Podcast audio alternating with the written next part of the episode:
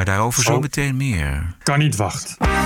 This is the TPO podcast. 2G, 3G, het kabinet is er wel uit. Dan moeten we misschien toch maar tijdelijk voor die 2G kiezen. Multicultureel paradijs Canada. My mother said that she wanted to marry me off to a man who was strong enough to control me. And so that's why they chose a terrorist. Ook financiële strop dreigt voor D66, want Martin Bosma. verzoekt de regering de kosten van de Kaag-documentaire in mindering te brengen op de partijfinanciering van D66. Aflevering 300. Ranting and Reason. Bert Brussen, Roderick Phalo. This is the award winning TPO podcast. Bro Bird, gefeliciteerd met nummer 300. 300 alweer, hè? Maandagavond 13 februari 2017, de nummer 1. Een week eerder hadden we nummer 0 en vandaag de nummer 300. Ja. En volgend jaar bestaat de TPO-podcast vijf jaar. En geen week Oh. verzaakt. Nou, niet helemaal, maar bijna. Geen Bijna, week nee. verzaakt. Eh, ja, dat gaat snel, hè, de tijd. Ja. 300 alweer. Ik hoop toch wel dat iedereen nu gewoon echt 300 gaat doneren ook. Ja. Of mensen met Ja. geld eh 300.000. Ja, ja, ja. Of, ja. of 30.000. Of, of 30.000. Echt dat mensen die zeggen van nou, ik heb altijd al gedacht. ik moet eens een keer wat echt veel geld aan die jongens geven. Dat is dit een mooi moment bij aflevering 300. Ja, nou ja, je hebt ze allemaal binnengekregen als het goed is. Dus eh, we kijken er naar uit zo meteen bij de afdeling waarderen en doneren. We hebben een volle show. Het is maandagavond, het is 15 november. De dag dat het coronadebat toch nog weer een stukje vijandiger kan. Baudet twittert dat ongevaccineerden de joden van de jaren 30 en 40 zijn. En de mensen die dat allemaal wat anders vinden en zien, dat zijn dan de nazi's en de NSB'ers. Ondertussen komt de invoering van de omstreden 4, wat zeg ik? 2G. 5G. omstreden 2G-maatregels stap voor stap dichterbij. Het OMT bestudeert nog eh, de de effectiviteit van 2G. Maar minister De Jonge, die is er wel uit. Als de keuze is tussen of deze maatregel voor een tijdje, of vaker in lockdown. En als het de keuze is tussen dit of vaker dicht, ja, dan, dan moeten we misschien toch maar tijdelijk voor die 2G-maatregel kiezen. Ja, even voor de duidelijkheid, 2G betekent dus alleen gevaccineerde en genezen mensen... die kunnen nog naar het theater uit eten, et cetera. En de ongevaccineerden die zijn op heel veel plekken niet meer welkom. En de grote vraag Juist. is, is het middel erger dan de kwaal? Wat denk jij? Eh, nou, kijk, ik vind het, het probleem is, en dat hebben ze nu ook in Oostenrijk ook al meteen toegegeven, dat het eigenlijk niet te handhaven is. Eh, wat je krijgt is in Oostenrijk mag je dus als je ongevaccineerd bent alleen maar naar buiten, je huis uit voor je werk. ja, Voor je boodschappen. Ja. Dus ja, nou, maar dan moet je dus, dan controleer je iemand aan de, in de trein en zeg je waar ben je naartoe? Zegt ja, naar mijn werk. Ja, je, hoe- je kan niet controleren of dat waar is of niet. Ja. Eh, dus, en, eh, en, en wat je krijgt is dat de horeca er vooral mee gepakt wordt. Eh, terwijl daar eigenlijk niet zoveel besmettingen plaatsvinden, blijkt toch telkens weer Ja, uit onderzoeken. Ja, precies. In ieder geval niet in Nederland. Ik denk dat dat in Oostenrijk, eh, met, eh, als het koud wordt buiten en de, en de bierstoebers gaan open, dan wordt het misschien een ander verhaal. Zeker eh, uh, afterski, après-ski en eh, goed, zeker. Maar dat, dat zijn, zijn dan zeg maar uitzonderingen. nou, niet in ik- Oostenrijk hoor, denk ik. Nee, nou ja, nee. Maar, daarvan zou je kunnen zeggen, ja, weet je, een volle après-ski hut. Dan wil je eigenlijk eh, sowieso alleen mensen die getest zijn of gevaccineerd. Ja. Dus, dus dan zou je nog specifiek op, op brandje zo. Maar ja, je, je, je koffiehuis en, eh, en, je, hè, en, je, en, je, en, en je restaurant en zo mag je ineens ook niet meer. Ja. Ehm, ja, en dan denk ik, ja, weet je, eh, wat ik lees is toch dat alle, heel veel experts zeggen van, van ja, het- ja, het heeft gewoon niet zo heel veel zin. Het zet gewoon niet zoveel zoden aan de dijk. En dan heb je al snel dat het middel erger is dan de kwaal. Omdat het natuurlijk een enorm ingrijpend middel is. Ja, precies. We hebben het nog niet eens over de ethiek, want we hebben het nu eigenlijk alleen maar over de effectiviteit van de maatregel qua besmettingen en ook qua extra vaccinaties. Want laten we eerlijk zijn, dat is natuurlijk wel een beetje de stok achter de deur. Sterker nog, Ja. dat is dus een beetje het allerbelangrijkste, ook in Nederland, voor eh, zo'n 2G-maatregel. Namelijk Ja. iedereen, echt iedereen aan het, eh, aan het vaccin krijgen. Daar helpt het wel. In Oostenrijk zijn in, in de eerste tien dagen van november, dat is nog voor de maatregelen, maar die werden wel al aangekondigd toen, hebben zich al bijna meer mensen laten vaccineren dan in de hele maand oktober. dat kun je eigenlijk bijna alleen maar zien als een reactie op de voorgenomen maatregelen. Uh, maar ja, het gaat dan nog steeds om 100, 100.000, 150.000. Weet je, en als je een vaccinatiegraad van 65% heb je miljoenen nodig. Ja. En dan nog, je ziet het in Nederland en eigenlijk overal, die vaccinatiegraad boven de 90% krijgen, ja, wordt lastig. En uh, die mensen die dat niet willen, die bereik je daar natuurlijk niet mee. Zeker niet. En ik denk ook dat Oostenrijk net iets anders is. Wat is de verhalen die ik lees over Oostenrijk zijn ze toch vrij gelaten en vrij volgzaam. Dat is misschien ja. denk ik toch anders dan in Nederland. Zeker met die laatste 15%. Dus ik denk inderdaad dat de effectiviteit van het aantal extra vaccinaties, dat dat niet gaat lukken. Omdat mensen eigenlijk alleen maar hun hakken in het zand zetten daarvoor. En daar, dat, dat begrijp ik ook wel. Even, kijk, persoonlijk voor mij, er zijn natuurlijk eh, genoeg mensen die uh, allerlei redenen hebben om zich niet te laten vaccineren. Van, van 5G tot aan uh, allergisch, et cetera. mijn zus, ik heb, ik heb twee zussen, maar één zus van mij, die hm? is geboren uh, toen mijn moeder het DES-hormoon nam. Ja. En dat was een hormoon helemaal geweldig. Het lange termijn resultaat voor haar was in ieder geval dat ze met heel veel moeite kinderen kon krijgen. Ja. dat is allemaal gelukt. ze heeft twee hartstikke leuke zoons. Maar zij laat zich dus ook niet vaccineren. En ik, dat begrijp ik. Ik Ja. begrijp dat zij daar meer dan ik achterdochtig is voor de lange termijn effecten die we inderdaad nog niet kennen. Ja. Nou ja, maar kijk, bij Des en Softenon, Ja. ook zo'n ook zo'n voorbeeld, zeiden ze dat natuurlijk ook. Ja, nee, precies. Nee, maar, Gewoon nemen dus- als je zwanger bent, Ja. op lange termijn, Ja. geen enkel probleem. Nee. Dus dat zijn hele re- terechte angsten. Ik heb genoeg geleden onder eh, dat soort eh introductiemedicijnen. En om die mensen dan apart te zetten. Dus Precies. ik hel naar de afkeuring. Bovendien vergeet ik niet, eh, kijk, Oostenrijk heeft zo'n laag vaccinatiegraad dat je er wel veel meer bij voor kunt stellen. Weet je, omdat je weet dat je van die 65 ja. kun je nog wel naar, naar, naar boven de 80 door dit soort maatregelen. In Nederland gaat het natuurlijk, ja, je kan het donder op zeggen dat dat, ga, dat is bijna niet te tellen zo klein. Het aantal mensen wat zich dan wel laat vaccineren. Mhm. Dus je- daar, die- je bereikt daar gewoon niks mee. Je, je blijft eh, op 10%. Ah, misschien wordt het dan wel 9%. Ja, Precies. En, en wat je teweeg brengt in de samenleving is, is nog veel meer verzet en nog veel meer Ja. agressie en nog veel meer onbegrip. Ja, het is, en het is natuurlijk een, een ethisch een heel groot probleem. Ja. En je moet dat wel eh, eh, moet je dat aandurven. Dus dat is. Je, je hoort toch veel mensen en veel experts ook die zeggen van ja, ethisch is het, is het moeilijk te verantwoorden. Ja. Wettelijk kan het wel, maar misschien. Weet je, en het is, het is lastig. En eh, ondernemers zijn er ook niet blij mee. En die zijn alweer met de, met de huidige maatregelen, zijn die ook niet echt bepaald blij. Eh, terecht. Ja. Dat zou ik ook niet zijn. Maar we hebben toch een probleem in de, in de, in de gezondheidszorg. Dus dat, I know, maar je, het, is, het is moeilijk te verkopen om zo'n drastische maatregel in te zetten. Eh, en dan achteraf te moeten concluderen dat het eigenlijk niet zoveel zin had gehad. ja, precies. Het is wel echt, echt een zo groot splijtswam in de samenleving dat je dat niet meer zomaar te boven komt. Dus eh, ja, en, en wat ik begrijp dus, is dat, dat er heel weinig onderbouwing voor is. En nogmaals, kijk, die Oostenrijkers kunnen dat, kunnen dat, dat experiment aan. Ook omdat die, die bondskanselier heeft ook gewoon meteen toegegeven. Ja, ik, ik hoop dat daardoor de vaccinatiegraad omhoog gaat. Ja. En dat is met eh, meer dan 25% ongevaccineerden echt veel makkelijker te verkopen dan, dan met die huidige 10%. Eventjes over het debat zelf. Wat het kamp van de antivaxers eh, niet helpt, is de vergelijking die voortdurend getrokken wordt eh, met Joden en nazi's. Eh, Baudet heeft daar natuurlijk weer aardige Wie? bijdragen ingevuld.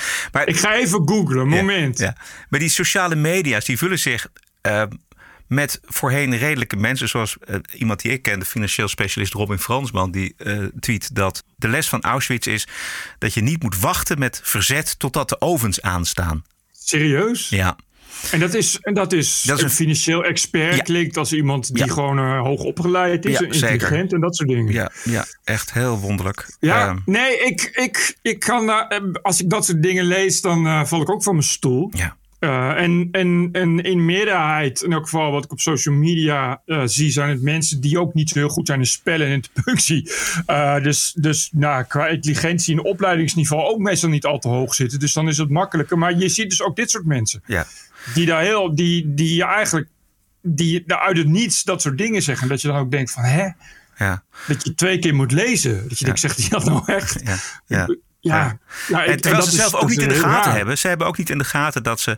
Ze zijn zowel tegen de maatregelen als tegen het vaccin. Als. ehm, eh, weet je, ze zijn tegen alles. En daarmee zetten ze natuurlijk de Ja. kwetsbaren die we Ja. hebben in de samenleving. En de oudere mensen. Die isoleren ze op die manier vanzelf. Weet je. Die worden apart gezet als je dus de, de lijn Baudet en de lijn Robin Fransman aanhoudt. Dan, dan vallen die mensen af.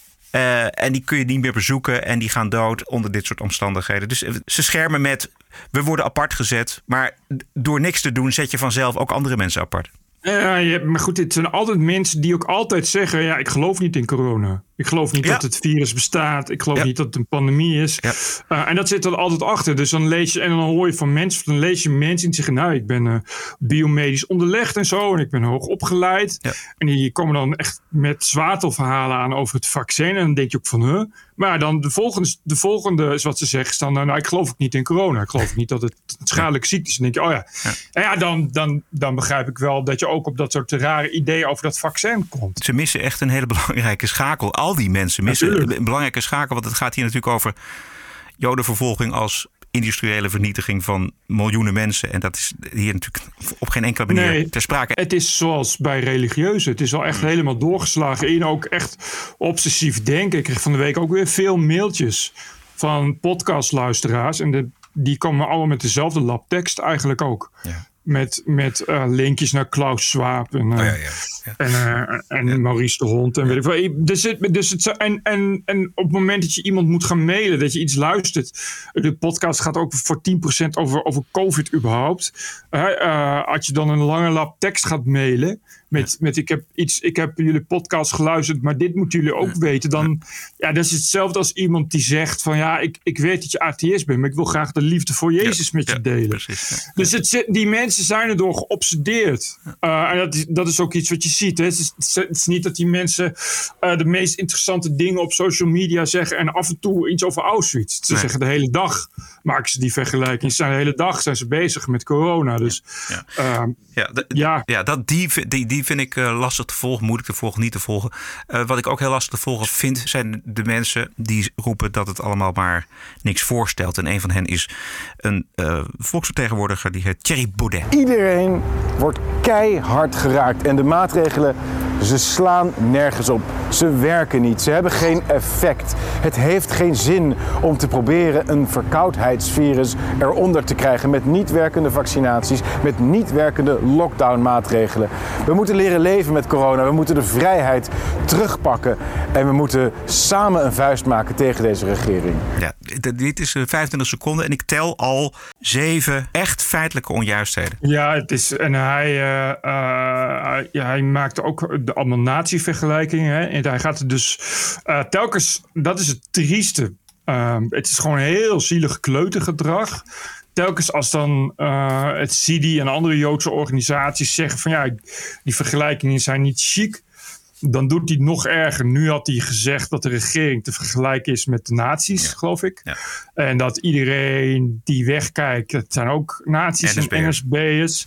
Ja, het is wat ik zeg, is kleutergedrag. Hoe meer je zegt mag niet, hoe harder die dat gaat doen. En de- volgens mij doen de meeste mensen dat ook wel. Die negeren het. Je moet hem ook niet te veel podium Nee. geven, denk ik. Omdat eh, het punt is een beetje dat hij ook niet zo heel veel podium heeft. Dat lijkt zo. Eh, alleen als je gaat kijken naar eh, die, die, die complotdagen waar hij dat doet. In treurige steden.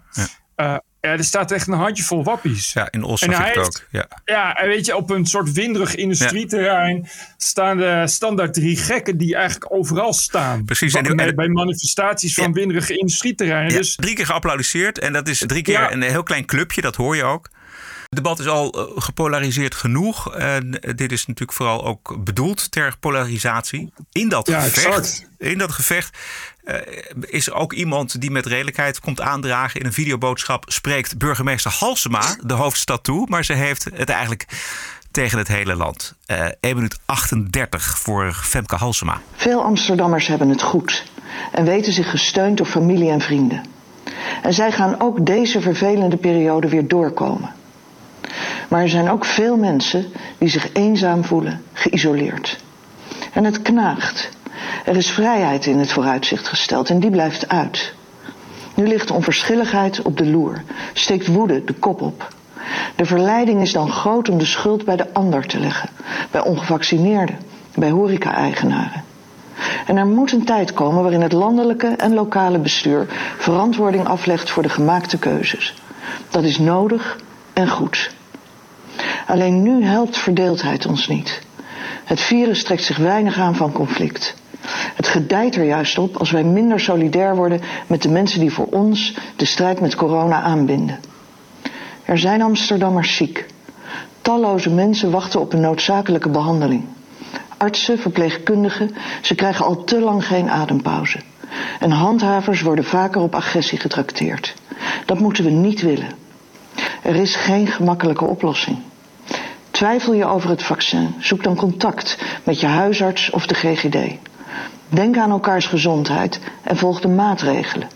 En wees verdraagzaam, juist voor andersdenkenden. Voor ouderen die bang zijn voor het virus, jongeren die onbevangen willen leven, voor gevaccineerden en mensen die gebruik maken van hun onvervreemdbare recht om helaas een andere keuze te maken. Ik wil u graag laten weten dat ik aan u denk. Ja, dit vind ik toch een goede toespraak.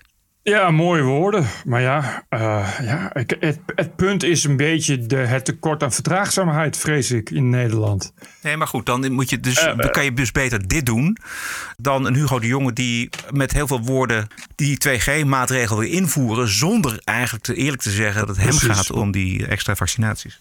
Precies. Het niet. gaat nu, en dat, is, dat kan je toch eigenlijk wel aan, aan al het luisterend publiek meegeven. Het worden hele, echt enorme kutmaanden. Dus daar, daar kun je eigenlijk niet meer aan onderuit. Omdat dus inderdaad die capaciteit beperkt is. En dat kun je niet zomaar aanvullen. Mm En daar is niks meer aan te doen. Nee, okay, maar daarom, daarom, zijn deze, daarom moet het kabinet iets, dus daarom deze maatregelen. Ja, oké, okay, maar die, die, die 2G-maatregelen en deze maatregelen gaan ook niet helpen. Dat is een slok op een borrel. En dat betekent dus dat die maanden echt vervelend gaan worden. Ja, ik weet niet of ze niet gaan helpen. Dat, dat, dat weten we niet. We weten ook niet of ze wel gaan helpen. Dat, maar dat, dat is mijn, mijn, mijn voorspelling. Oké, ja. Viroloog. Oh, uh, en mijn andere voorspelling, daar ga ik wel even een nier, nier op inzetten. Dat is me vorige keer goed bevallen. Is dat uh, Gideon van Meijeren, ja. die complotmarmot, die gaat breken met Forum voor Democratie. Joh. Echt waar? Dat zijn, de, dat zijn de geruchten. En dat heeft dus uiteraard, zoals gebruikelijk, weer te maken met het feit dat Gideon van Meijeren populairder is geworden dan Thierry Baudet. Oh. Wat uh, bij Thierry Baudet geen, uh, ja, daar is geen ruimte voor. Dus, uh, en die Gideon van Meijer is een, een, een vreselijke idioot qua complotdenken. Maar hij, wil wel, hij is wel slim in die zaken dat hij politiek wil bedrijven. En hij wil ook wel werken. En daar wordt hij nu in belemmerd. Dus Oh. daar zal binnen nu een aantal weken zal ook... Ja, Gideon van Meijer wordt dan de nieuwe... de nieuwe Wiebren van Haga. Die zal dan net als Wiebren van Haga in zijn eentje ook weer verder, verder gaan, gaan etteren op, op corona. Wat een dus dat worden onvoorst- nog Ja. ja. mooie tijden worden dat. Nou, nou, nou. En wat een versplintering op rechts. Ongelooflijk. Nou ja, oprecht. Het is echt Ja, het is ook op, niet rechts. Op Het Baudet. is- Ja, ja, Die splinters die overblijven zijn dan natuurlijk ook rechts. Maar het is allemaal Baudet. Eh, ik, ik vandaag las een prachtige, prachtig artikel van Chris Alberts op TPO. Die de eh, ledenvergadering, voor wat het waard is, van eh, de online ledenvergadering van FVD heeft gevolgd. En eh, die zei dat ook. Van ja, het is eigenlijk in alle facetten nu duidelijk dat het, dat het een secte is. Ja, ja. Eh, waar Baudet nu ook. Ja. Eh, het bestuur is eigenlijk ook uitgerangeerd. Daar, eh, er was een, een, een, een auditcommissie. Daar zaten nog wat slimme mensen in. Die zijn nu ook weg. En daar zit nu een, ja, ook een totaal geschifte Baudet getrouwen. Ja. Dus het is eigenlijk alles wat je in sectusvorming hebt, heb Ja. je tot Ja. nu toe ook bij de FVD. Oké, we zijn eh, benieuwd wanneer dat nieuws breekt. TPO Podcast. Deze week komen de vier partijen weer bij elkaar op landgoed de Zwaluwenberg eh, te Hilversum. En er moet eh, worden besloten over nogal wat ingewikkelde dossiers. D66 is één van die vier partijen. En Sigrid Kaag die moest op het partijcongres van D66 uitleggen... wat zij nou toch allemaal bedoelt met het begrip nieuw leiderschap.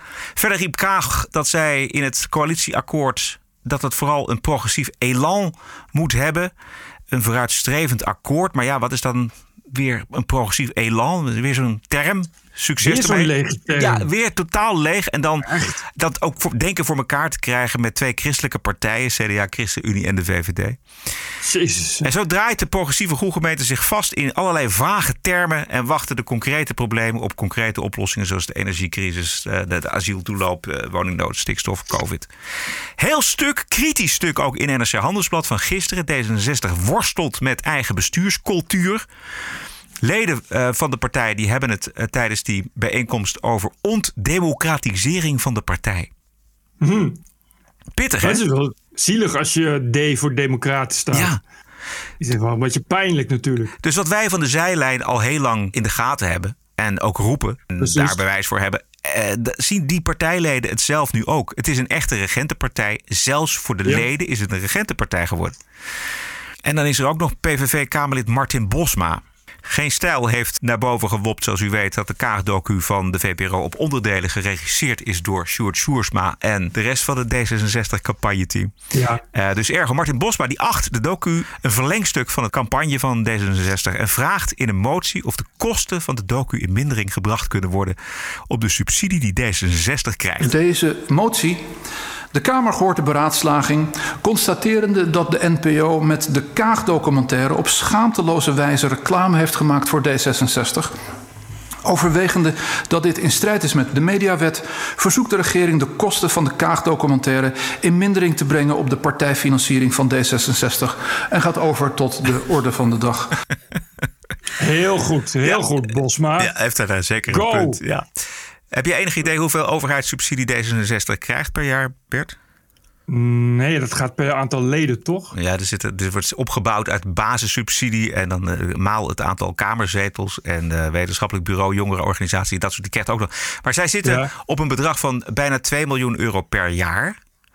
Oké. En nou is de vraag wat die documentaire gekost heeft. Ik wou net zeggen, ge- eh, eh, afgezet tegen de kosten van de documentaire... is dat wel zo'n beetje je complete subsidie, eh, vrees ik. Nou ja, ik heb het een beetje zitten napluizen. eh, wat een, een beetje documentaire low budget is. Dat is iets minder dan eh 300k. Ja, dus dit is wel... eh, dit was geen low budget, denk ik. Nee, denk het ook niet. Nee, dit is wel, eh, dit is wel 600k. Tot een, tussen, de, tussen de 600k en een miljoen wel, Ja. denk ik. Ja. Want het was een hele langdurige... Hele Precies. langdurige Met veel draaidagen. Die draaidagen, Exact. daar draait het allemaal om. Kan wel eens de hele overheidssubsidie van D66 gaan kosten als de motie Ja. wordt aangenomen. Ik denk het niet, maar Ik denk niet dat die motie wordt aangenomen. maar het, het idee is wederom erg leuk. ja, ja precies. We nog meer publieke omroep, anders doe ik even het Sinterklaasjournaal van Ja, doe maar. Ongehoord Nederland. Ja, kom maar. Eh, ongehoord Nederland, die zichzelf ongehoord vindt, heeft eh, een, eh, een primeur, het Ongehoord Nederland Zwarte Pieters Journaal. En dat stond op YouTube. Dat duurt maar liefst 22 lange helse minuten. Eh, waarin je eigenlijk alles ziet wat je niet wilt zien. Onder andere verschrikkelijk mislukte, eh, talentloze acteurs. eh, niet leuke grappen. Arnold Karskens in een pak en een petje op een scooter die, die gaat rappen met Zwarte Pieten. en die rap komt dan als karaoke in beeld, notabene in Comic Sans. Het was ook geen leuke rap. Een presentatrice die, ik zeg er maar vast even bij bekend, quote unquote, bekend is geworden door het, fe- eh, het fenomenale Astro TV. Dat is een eh, soort oplichttelevisie waaraan je naar kon bellen. En dan kwam er een oplichter die zei dat hij medium was. En die ging dan voor je eh, je horoscoop natrekken, maar dan niet echt. En dan betaalde je 2 euro per minuut. Deze, deze, de- deze presentatrice die werkt kennelijk ook voor eh, Ongehoord Nederland. En die moest een soort Diewertje Blok nadoen. Diewertje Blok is iemand die al heel lang heel veel dingen presenteert. En dat zie je ook wel een beetje terug. Als je naar Diewertje Blok kijkt, dat je denkt... hé, hey, dat is echt een mevrouw die je kunt inzetten voor een kinderprogramma. Die heeft een warme stem en een warme uitstraling. En een gevoel voor timing. En het is niet geacteerd, maar wel een beetje eigenlijk alles wat goed is... voor een kinderprogramma is Diewertje Blok.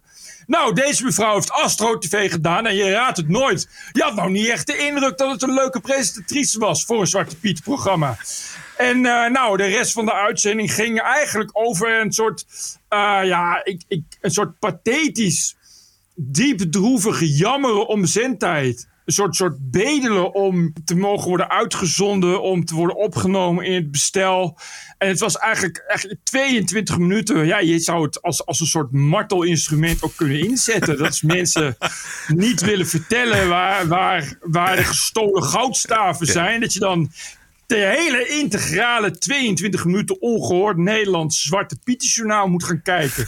Dan wil je wel vertellen waar de goudstaven zijn. Ja, dat is toch, uh, zeg nog, nog liever, uh, nog liever, uh, nog liever waterboarden. Maar Bert, wat een vooruitzicht, man. Wat een vooruitzicht straks ja, als publieke omroep. Horror. Horror. En het, ik las zelfs de Telegraaf schreven knetter negatieve, negatieve recensies. Gewoon helemaal afgefakkeld. Nou, als je door de Telegraaf wordt afgefakkeld als uh, rechtse zender, dan weet je toch wel een beetje dat je het, dat je het verbruikt hebt. Ja. Uh, ik vind sommige dingen die zijn misschien wel goed om ongehoord en vooral ook ongezien te blijven. Het zou dan een goed idee zijn om dat dan te bedenken waarom je eigenlijk ongehoord Nederland heet. Nou, daar hebben we nu wel een beetje een idee van gekregen. Daar zit ook wel een beetje een idee achter dat dat ongehoord bleef. Denk je zelf ook niet? This is the TPO podcast. Even naar de Poolse grens. Hallucinant toestanden en beschuldigingen over de migrantencrisis eh, aan de Poolse oostgrens. Poetin geeft nu de schuld van de crisis aan Groot-Brittannië.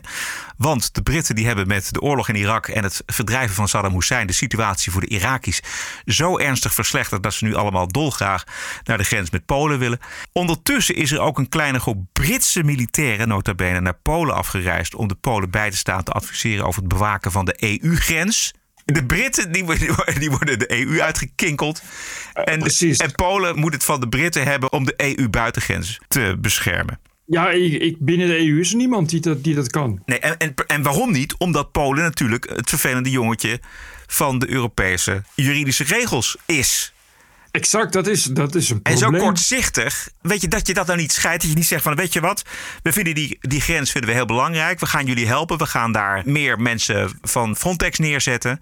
En daarna gaan we nog een keer praten over hoe je de rechtsstaat kan respecteren. Dan heb je daar meteen een goede beurt gemaakt. Dus dat is lijkt me een betere volgorde. Nee, precies andersom doet Brussel het. We gaan jullie niet helpen, want jullie zijn stout. Het, je zou denken, het is crisis. Weet je, dan moet je toch. Het, het, het, is ook jouw buitengrens. Precies. Je kan wel van alles van Polen vinden, maar het is nog steeds jouw grens. Juist, dus exact. Het is onze grens. Maar ja, ja, ik weet ook niet of, of Europa wel de expertise in huis heeft die de Britten in huis hebben. De Britten zijn natuurlijk al, uh, al 2000 jaar een eiland met alleen maar buitengrenzen. Dus ja. Ja, maar goed, Fransen en, en, en Duitsers die moeten dat toch ook uh, kunnen. Maar volgens mij is het gewoon politieke onwil. Maar er is nog iets aan de hand. En dat is de Iraakse overheid inmiddels de migranten aan de grens met Polen wil gaan ophalen. Oh, goed idee. Ja, er worden documenten worden beschikbaar gemaakt voor iedereen die vrijwillig terug wil. En vanavond hoorde ik dat zelfs ook Lukashenko heeft gezegd dat hij migranten wil helpen met repatriëren. Uh, ja, maar dat zijn mensen die vrijwillig, dat zijn er niet zoveel. Nou, ik. dat vraag ik me af. Want de, de situatie is daar zo rampzalig. In Calais zit ook nog steeds, ja, dat kan bestaan ja, dat niet, maar ja, ja. je zit er bij weer en wind zit ze in de hoop ooit een keer op een vrachtwagen te kunnen springen naar, naar Engeland. En uh, uh, bij, in Lesbos zitten ze ook nog steeds met z'n tienduizenden, al jaren. Ja, nee, dat is, heb je gelijk. En dat, dat zou, dus, het kan, voor een aantal kan het lang duren, maar ik vond het wel opvallend dat het nu, uh, dat de, de terugtocht ook is ingezet bij een hoop mensen. Het kan wel een, een hele een hele kwaadaardige escalatie gaan opleveren met uh, Poetin. Denk je dat? Die heeft al, uh, al, al, vliegtuigen met kernwapens laten rondvliegen. Ja. Om even wat duidelijkheid te ja, stellen. Ja, maar dat, ja. Ja, dat is, hoe serieus neem je dat? kun je vragen. Maar goed, dat Lukashenko nu al zegt van ik ga mensen ook de mogelijkheid geven om terug te keren. Hij is wel een draai aan het maken nu op dit moment. Ja, hij kan niet zoveel. Hij zegt nee. hele, ik ga de gaskraan dichtdraaien, maar dat is maar nee. 10% van het gas. Ja. En uh, wat ik ook begreep, is dat hij dat helemaal niet zomaar kan doen. Dat moet hij aan de Russen vragen. Ja, en het is helemaal niet, niet per se likely dat die Russen daarmee akkoord gaan. Want die willen gewoon gas verkopen en niet precies. stoppen met gas verkopen. Alleen Lukashenko zo vervelend is. Ja, uh, maar dat is dus maar, uh, maar echt tien, een, een percentage van het gas. Dus die Lukashenko kan wel zeggen, ik ga Europa droog leggen. Maar het, hooguit wordt de gasprijs iets duurder. Maar goed, die was al duurder. Dus ja. Oké, okay. Afgelopen vrijdag hoorde ik een interview gestreamd worden met een Canadese vrouw uit Vancouver. Ooit getrouwd, uitgehuwelijkt met een uh, Al-Qaeda-terrorist. Maar ontsnapt aan de islam. Haar naam is Yasmin Mohammed. En ik heb een paar fragmenten. I was born and raised in Canada to a very fundamentalist Islamic household. So when um, I was about between five and six years old, my mom became the second wife to an Egyptian man. So he was already married, he already had children. But in Islam, a man can have up to four wives. So my mom became his wife number two. Wife number one lived upstairs with the children, and we lived downstairs. And there was three of us. Uh, he introduced into our lives, um, forcing us to pray five times a day, memorize Quran, not allowed to have non Muslim friends, not allowed to ride our bicycles, not allowed to swim, not allowed to do anything. Everything was haram, everything was forbidden, especially for girls, everything is forbidden. And then we went to Islamic schools. The hijab was put on me at nine years old. Um, we lived a very separate separate from the society around us. So I, I say that we lived in like a, a mini mini Sharia. So there was the society around us, the Canadian Western liberal society, democratic society. We had nothing to do with it. It was we were living in a completely separate bubble. Het is een islamitische middeleeuwse bubbel midden in het moderne liberale Canada. Ik wou net, wou net zeggen, in dat keurige, diverse Trudeau-Canada. Ja, waar, waar dus vrouwen als gevangenen en slaven leven. In een bubbel. Het is, ja, uh, het gebeurt gewoon waar je bij staat. Hè? Ja. Maar het is, het is niet, te, niet, te, niet te bevatten. Nee. Heb, heb je nog meer? Ja, dit is de, het is eigenlijk de Canadese Lalagul is het. Zo zijn er natuurlijk miljoenen vrouwen op de hele wereld... die leven onder de knoet van het patriarchaat. En geen Claudia de Brij of Tim Hofman die zich daar druk over maken. we continued like that. And then when I was 19 years old, I was forced into a marriage, like you mentioned, to a man who was a member of Al Qaeda. I was the kind of child who always asked questions. And so my mother said that she wanted to marry me off to a man who was strong enough to control me. And so that's why they chose a terrorist and he was violent, as you would imagine. Um, it was a, you know, as as difficult as I thought my life was. It when I, you know, I talked about wearing hijab at nine years old, but then when I married him, I started wearing niqab. So hijab covers everything except for your face and hands, and niqab covers even your face and even your hands. So I went from being from having a very restricted life to being completely separated from the rest of the world. So he used to put paper on the windows so that even if the curtain would move, um, nobody would see inside by accident. So it was in, it was in complete darkness. And it wasn't until I had my daughter that I found the courage to fight because I was determined not to let her have the same life that I had just lived. Het is ongelooflijk dat dit plaatsvindt in het Westen, in Ik Canada. Net denken. En het wordt mede mogelijk gemaakt door mensen die het mede faciliteren. Door wegkijkers die willens en wetens wegkijken. Ja. Door, door mensen die, die als er een boerkaverbod komt, in een boerka gaan lopen, ja. demonstreren. Ja, dat tuig door de racistenroepers en de islamofobie-roepers. Door de Trudeau's en de D66's en de ja. GroenLinks'ers. En dan hoor je hoeveel extreem leed dit, dit dus is. Die, die vrouw, het is gewoon... Uh, denk, als ze dood uh, was, dan was ze waarschijnlijk... Had ze nog meer bestaan dan dit. Ja. Te ziek voor woorden. Dat, dat een maatschappij dat gewoon toestaat. Nog één laatste fragment. Hoe het kan. When I was 12 years old, I told one of my teachers, and he told the police, and he told child services, and it went to the court system in Canada. And they said, you know, this this girl is being abused in her home.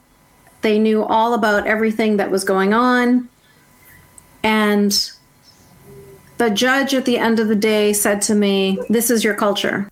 From the judge's perspective, he felt that he was being culturally sensitive. And still today, it's the same thing. So they have two sets of rules. For some women, then they're to be protected, but not for everybody. If you come from a different culture, they will respect the culture before the human beings. And so we have a very big Indigenous community in Canada too. And I hear from Indigenous women all the time that the same kinds of things are happening with them. That the government will turn a blind eye to any kind of abuse that's happening in their communities because they don't want to get involved. They say it's none of our business, it's their culture. Dit is de waanzin. Dit is de waanzin. Cultuur boven mensenrechten. Het is, het is ongekend dat dat soort dingen in 2021 gebeuren. Ja. Omdat eh, mensenrechten zijn voor iedereen. Weet je, die, je kan dan niet. Dit is bizar dat daar scheiding in wordt gemaakt. Het is echt totaal bizar dat je als je, naar, als, je als westerse vrouw naar een rechter gaat, zegt mijn, mijn man slaat me en laat me niet naar buiten. eh, en, en, en houdt me weg van de samenleving. Dat die rechter zegt: dat kan niet. Want, eh, want het is een schending van mensenrechten.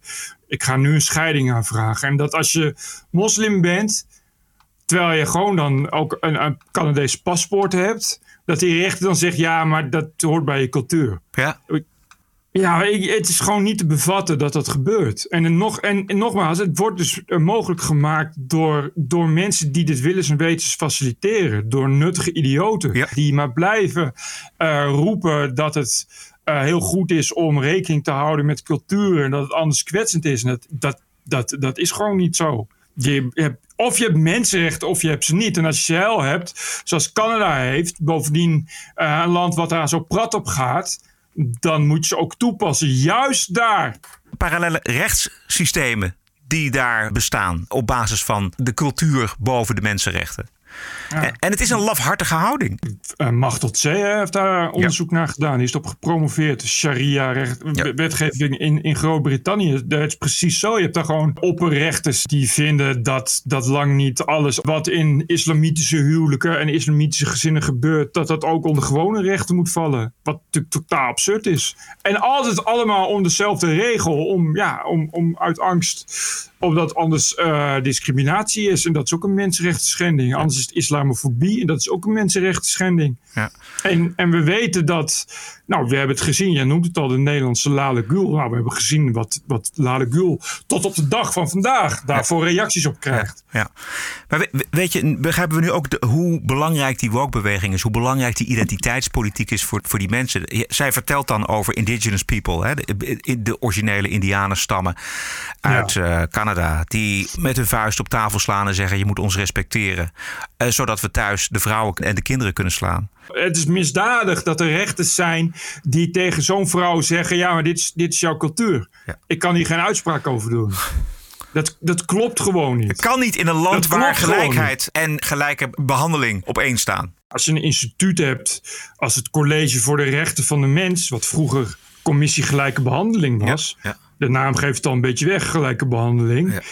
Ja. 80% van wat die produceren gaat over, over dat hoofddoekjes moeten worden toegestaan. Eh, en, en dat eh, iets vinden van hoofddoekjes discriminatie is. En dat culturen moeten worden beschermd. Eh, en, en dat kritiek hebben op de islam, dat het inderdaad een mensenrechten is. Want dat is islamofobie. Het hele interview is te zien op YouTube dus. Eh, zoek op Jasmin met een eh, Griekse ei. Jasmin Mohammed. Reasons for Islam's Global Stranghold and Why She Left Islam. Onderweg is eh, nog meer Woke in de Wokweek. De berichten uit de open inrichting. Maar eerst eh, de cursus Lekker Luisteren. Haal meer uit je luisterplezier met waarderen en doneren. Bert, Onze oproep om eh, voor de 300ste eh, te doneren is niet onopgemerkt gebleven. Oké, leuk. Kan ik je vertellen. Frank Schoenmakers. Ik word altijd weer blij van de woordkunsten en zinscompositie van Bert en de journalistieke vondsten van Roderick. Wanneer gaat Bert los? Hoe lang duurt het? Gaat Roderick hem de mond snoeren? Nee, natuurlijk niet. Hashtag lol. Natuurlijk ben ik het soms oneens met jullie, maar het moet af en toe schuren, anders wordt het te gemakkelijk. Ik ben geen groepie. Ik wacht overigens met spanning op de t-shirts, liefst ook longsleeve, hoodies en mokken met de kreten Everything woke turns to shit. En waarom ook niet met I was offended and have rights en So what, be offended, nothing happens. Ga zo door en hopelijk krijgen jullie een keer de mogelijkheid jullie kunsten in de, voor de mainstream media te tonen. Niet om jullie daar te laten corrumperen, maar vooral om meer luisteraars en donateurs naar de TPO podcast te lokken. Veel succes en groet Frank Schoenmakers. Mooi verhaal, Frank. Dankjewel. Robert Boonstoppel. Veel eerder al verloor ik mijn interesse in de gangbare talkshows en nieuwsprogramma's vanwege de bedwelmende klefheid en het politiek correct denken dat daar endemisch is. Het is daarom niet onredelijk om te concluderen dat jullie podcast hier een behoorlijk gat heeft gevuld. Daar ik een vrije, introverte persoon ben, is het pas nu dat ik besloten heb om jullie aan te schrijven en alsmede een donatie te doen van 300 euro. Wow, goed zo. Het is waarschijnlijk ten overvloede, maar het dient gezegd te worden dat jullie initiatief bijzonder prijzenswaardig en hoogst nodig is. Uit persoonlijke ervaring weet ik dat naarmate woke op de werkvloer steeds dichterbij komt, het ook steeds lastiger wordt om niets te doen. Met de allervriendelijkste groeten uit Schoonhoven, Robert Boonstoppel. Robert, dankjewel man. De rest is niet zo lang als het goed is. Kim Matthijssen. Na alle aansporende donaties van afgelopen weken vind ik het dan ook niet meer dan redelijk eindelijk eens te doneren. Want zoals jullie zelf al zeggen, Netflix is al 15 euro per maand. Dus waarom niet dat minima aan jullie geven? De kwaliteit is vele malen beter dan menig show op tv of radio. Dus vanaf nu gaat er een maandelijkse donatie naar jullie toe. Blijf vooral zo doorgaan verfrissend om geen deuggedrag te horen en gewoon wat meer redelijkheid en common sense. Goed, Kim en een PS, een shout-out naar mijn goedkope, zwart luisterende hufte van een broer van me. Remy, Remy Matthijssen, kom op met die euro's. Het luistert ook lekkerder, moet ik eerlijk zeggen. Want ik heb dat zelf ook. Nou ja, kijk, ik zei natuurlijk ook. Ik luister nog steeds naar de No Agenda podcast van Adam Curry en eh, John C. Dvorak. En het, ik do- doneer daar ook regelmatig aan. En het is gewoon prettiger dat je daar onderdeel van uitmaakt. Eh, ja, dat is toch ook fijn. Je voelt je dan gewoon eh, betrokken bij een groep. Precies. Oh, dit is anoniem, sorry. Mijn heren, bedankt voor jullie fantastische podcast. Altijd een heldere en originele kijk op de actualiteit. Prachtig mooie duiding van de woke-waanzin. Uw werk wordt gewaardeerd met een eenmalige donatie van 300 euro. En tevens voor de continuïteit vanaf nu met een maandelijkse donatie van 10 euro. Geweldig. Eh, anoniem. Dankjewel, anoniem. De laatste. Erik Duivenjekker. Hoewel ik het niet altijd 100% procent met jullie eens ben, maar wel voor 99%, erger ook ik mij aan die kleine maar luidruchtige groep gekkies die altijd overal het debat willen kapen. Trek je niks aan van die bagger en ga door met jullie goede werk. Met vriendelijke groet. Hartelijk dank, Adriaan. Waarderen en doneren kan via tpopodcast.nl en schrijven info.tpo.nl. De TPO-podcast zit niet achter een betaalmuur. Hij is vrij verkrijgbaar, twee keer per week. Maar hij wordt niet kosteloos gemaakt. Er gaat tijd, liefde en noeste arbeid in. Dat geeft de podcast waarde. Hoeveel waarde? Dat bepaal jij. Een biertje in de kroeg kost je zeker 3 euro. Een tosti daar 5 euro. Een maandje Netflix is al 14 euro. Wat is de TPO-podcast je waard? Ga naar tpopodcast.nl en doneer. Keep the show running. Want wat geen waarde heeft, is geen blijvertje. Dus ga naar tpopodcast.nl en doneer. Hartelijk dank. En het is de hoogste tijd voor de Wokweek. I was offended and I have rights. TPO Podcast. You're an adult. Grow up. Deal with it. I don't care. care. Dit zijn de berichten uit de open inrichting. Vandaag hebben we de beelden gezien van een taxi die werd opgeblazen voor de ingang van een vrouwenziekenhuis in Liverpool. Yep. Het gaat om een eh, terreuraanslag van een islamitische zelfmoordterrorist. En via onze man in Londen kregen wij de reactie van eh, een van de Labour-leiders, John Ashworth, op Sky News. Um, while you're on, Mr. Ashworth, I just want to get your thoughts, if you would, on what's happened outside Liverpool Women's Hospital uh, yesterday morning.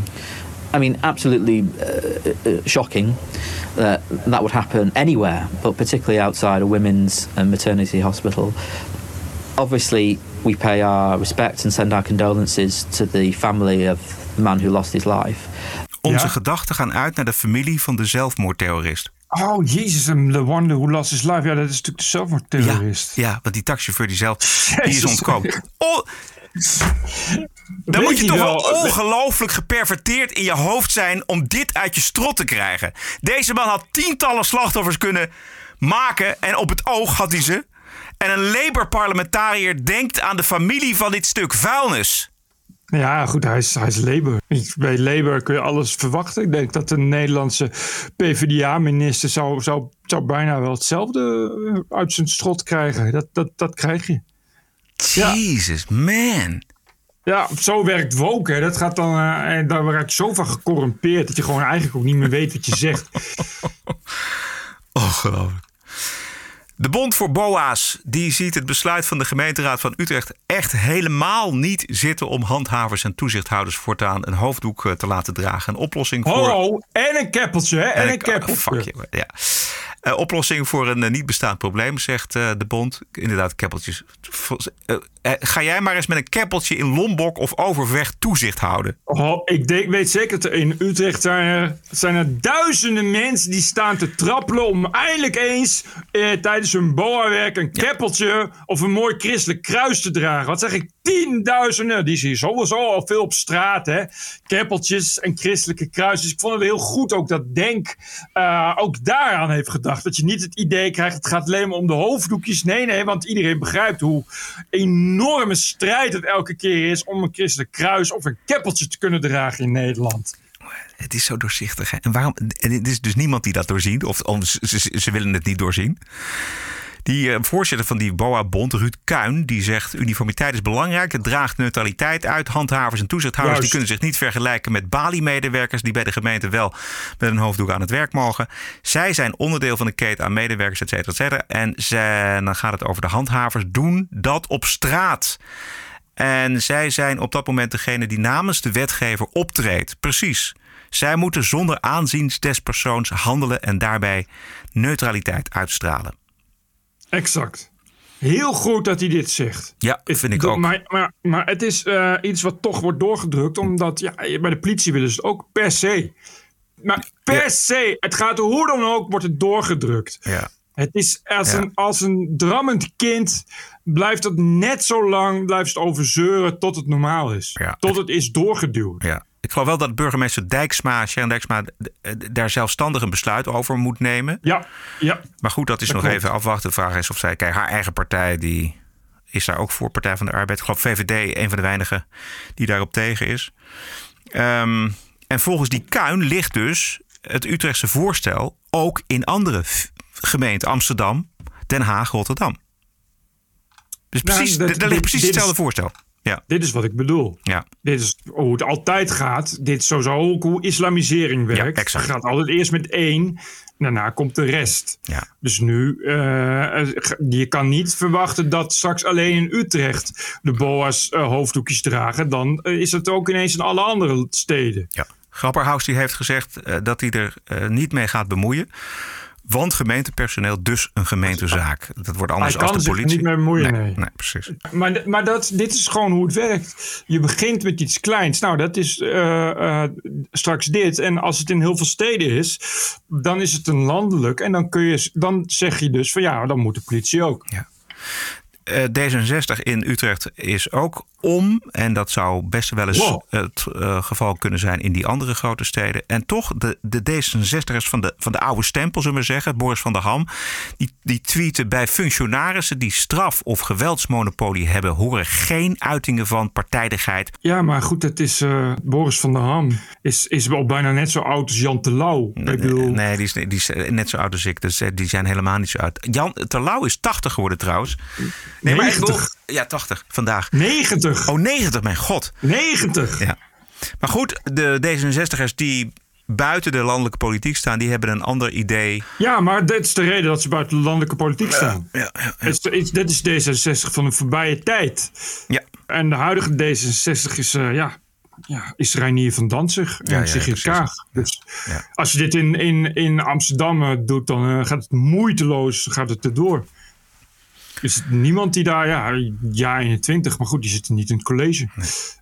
De BBC trekt zich terug uit de samenwerking voor meer diversiteit en inclusie. Jazeker.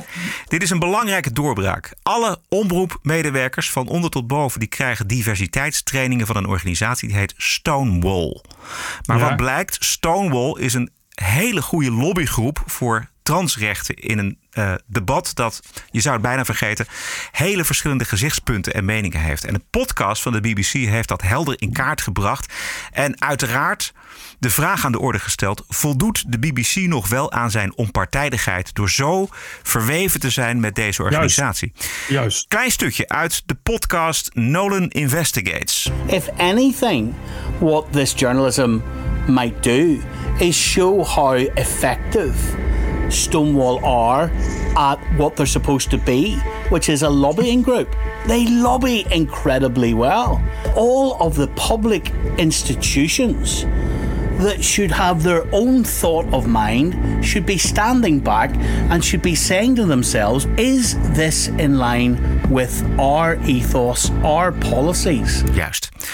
En hoe geïnfecteerd en vooringenomen de BBC geworden is door die diversiteitsprogramma's waar al die medewerkers eh, in zitten, verplicht, dat hoor je nu. Want als presentatoren en redacteuren door die cursussen van deze lobbygroep Stonewall gegaan zijn, dan hebben zij diezelfde mening overgenomen van die lobbygroep. Dit is een fragment uit Newsnight, paradepaardje van de BBC, vergelijkbaar met Nieuwsuur bij ons. Komt ie. This is a hinge moment in history. If a man is, has his gender reassigned and he feels inwardly is a woman, in your view, can he be a woman or not? No. Do you understand how people feel that's insulting? Presentatrice Kirsty Quark die vraagt dus: kan een man die zich vrouw voelt een vrouw zijn? Die gast, ik weet niet wie dat is, maar die zegt nee, dat kan niet. En de presentatrice zegt: heeft u niet in de gaten hoe Kwetsend. kwetsend dat antwoord is? Geweldig. En dat heeft ze geleerd op die diversiteitscursussen van de firma Stonewall. Exact. Exact. Ja, nou, dit is dus hoe het gaat. Dit is hoe het gaat. Is, dit, is hoe, eh, dit is hoe brainwashing werkt. En daarom willen, willen al die woke, al die woke terroristen graag dat iedereen naar een eh woke inclusiviteitscursus gaat. Omdat je dan dit soort dingen gaat zeggen. Juist. Zonder, zonder daarbij na te denken. Zonder te denken, wat zeg ik nu eigenlijk? Ja. En of, of eh, is het überhaupt toe, passelijk om dit te zeggen? Is het eh, gepast om dit te zeggen? Is het überhaupt eh, iets voor in dit interview? Is het journalistiek? Omdat ze zeggen nee, nee, nee, allemaal niet. Maar het zit er dan eh, in. Je bent dan getraind op dat soort dingen. Dus dan wordt het een reflex om elke keer als iemand zegt, iets zegt over gender, om dan te zeggen, het is kwetsend. Precies. Die organisatie Stonewall, dat is gewoon een militante transactiegroep die ongelooflijk goed lobbyen kan en wijdverbreid is over de publieke sector. En overal die diversiteitstrainingen heeft. So far, we've gone to the Scottish government, the Welsh government, the Northern Irish government, um, to the Whitehall departments of the UK government. Uh, we've gone to NHS trusts, the police, universities, um, and the BBC. So these are all big public sector organisations who already have a relationship with Stonewall. So in this, we want to see uh, how governments across the UK and public bodies across the UK have interacted with Stonewall because we know there's a relationship there. We know money's paid, but we want to see exactly what these governments and institutions have got for their money. What were Stonewall asking for, and what policies changed because of this relationship, or if any. So that's what we're trying to, to find out: is how how much influence have Stonewall had over public policy. En dit is zo essentieel belangrijk in de strijd tegen woke. Want dat geldt natuurlijk ook voor de, al die publieke organisaties in Nederland. Die miljoenen uitgeven aan cursussen diversiteit en inclusie. De NOS, alle omroepen, universiteiten, gemeenten. Die ambtenaren op cursus sturen. Er wordt gedacht dat, dat transrechten, het decoloniseren van het onderwijs, critical race theory. Dat dat allemaal verhalen zijn met één kant, namelijk de goede. Hè? Dus het is allemaal, allemaal goed werk. Maar dat is natuurlijk niet zo. De neutraliteit van al die publieke organisaties staat op het spel doordat zij zich inlaten met die diversiteitscursussen waar al die medewerkers verplicht naartoe moeten. Ik begrijp dat er eh, eh, sprake is dat de BBC zich daar nu uit terugtrekt. Ja, dus uit die uit, uit samenwerking. Precies. De BBC heeft zich heeft nu teruggetrokken en het hoofd BBC die had een Zoom-gesprek afgelopen vrijdag met het Ja. eh, personeel van de LGBTQ-gemeenschap. En zij vertelde hen dat zij maar moesten wennen om standpunten aan te horen waar ze het niet mee eens waren. Juist, heel juist. Ik vond het sowieso al, dat soort cursussen doen. Het, het past gewoon niet bij journalisten. Nee. Maar het, gebeurt niet- overal, niet bij Het gebeurt bij RTL ook. Het gebeurt bij, bij de NOS. Iedereen gaat op, op, op diversiteitscursus. Iedereen. Ja, wat, wat, gewoon, wat gewoon sick is. En dan is de, de RTL is dan nog een, een private on- onderneming. Die mag eh, zelf weten wat hij doet. Maar, ja, ja, dat bedoel ik. Maar- BBC is, is ja, van belastingbetalers. Eh, wat ik zo mooi vind aan deze zaak is dat het dus zeker omdat die transrechten zo helemaal uit de hand lopen, hè, die, dat het gevecht op die transrechten, en dat de BBC in dit geval dus in zee is gegaan met zo'n organisatie die maar één kant van het verhaal vertelt en eist, en dat op basis van de noodzaak van de BBC om neutraal te zijn als publieke organisatie, dat dan zo'n zo'n podcaster bij de BBC dit gewoon helemaal uitzoekt en aankaart en dat het dus gevolgen heeft. Ja, maar het, het zegt ook iets hoe bizar dat dus gaat. Dat je dat, je, dat ehm, iemand moet het dan maar zelf doen. Terwijl de grootste journalistieke organisatie ter wereld dat zelf nou niet.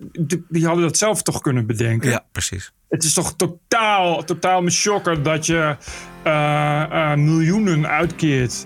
En dat je mensen naar cursussen laat gaan van zo'n organisatie. Ja. Daar- ja. Ik begrijp gewoon niet waar, wa- hoe, hoe het kan dat daar verder geen toezicht op is. Dat is de fuik van woke natuurlijk. Dat het goed is dat er diversiteit is. Dat het goed is dat we bezig zijn met inclusie. Dat het goed is om bepaalde mensen voor te trekken omdat die een achterstand hebben. En, en in dat gevoel van, ja, dat is eigenlijk de juiste houding. Ga je dus mee. En voordat je het weet ben je dus als journalist eh, opeens eh, één kant van het verhaal maar aan het benadrukken. Zoals je net hoorde in dat, in dat gesprek met Newsnight. Van, dat is, eh, begrijpt u niet hoe ernstig kwetsend uw antwoord is? Ja, maar dat moet dus stoppen. Ja, dat moet stoppen, ja. ja dat moet ontzettend stoppen. het, is gewoon, het is gewoon heel ernstig. Het moet stoppen. Dit was het, Bert. Ja. Dit was aflevering 300 van de TPO-podcast, jaargang 4. Elke dinsdag en vrijdag op Spotify, Apple Podcasts, iTunes en tpopodcast.nl. Hou deze podcast in de lucht en steun ons financieel. Elk bedrag is welkom. Wat is het je waard, is de vraag. Doneren kun je op tpopodcast.nl. Wij zijn terug aanstaande vrijdag, 19 november. Stay cool! Tot vrijdag!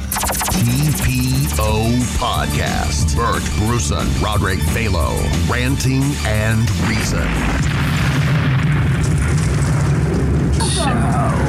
Sure. Podcasting is the TPO podcast in the Netherlands. Bert and Roderick. What a show. I'm telling you. Keep the show running. Go to tpo.nl slash podcast. Thank you.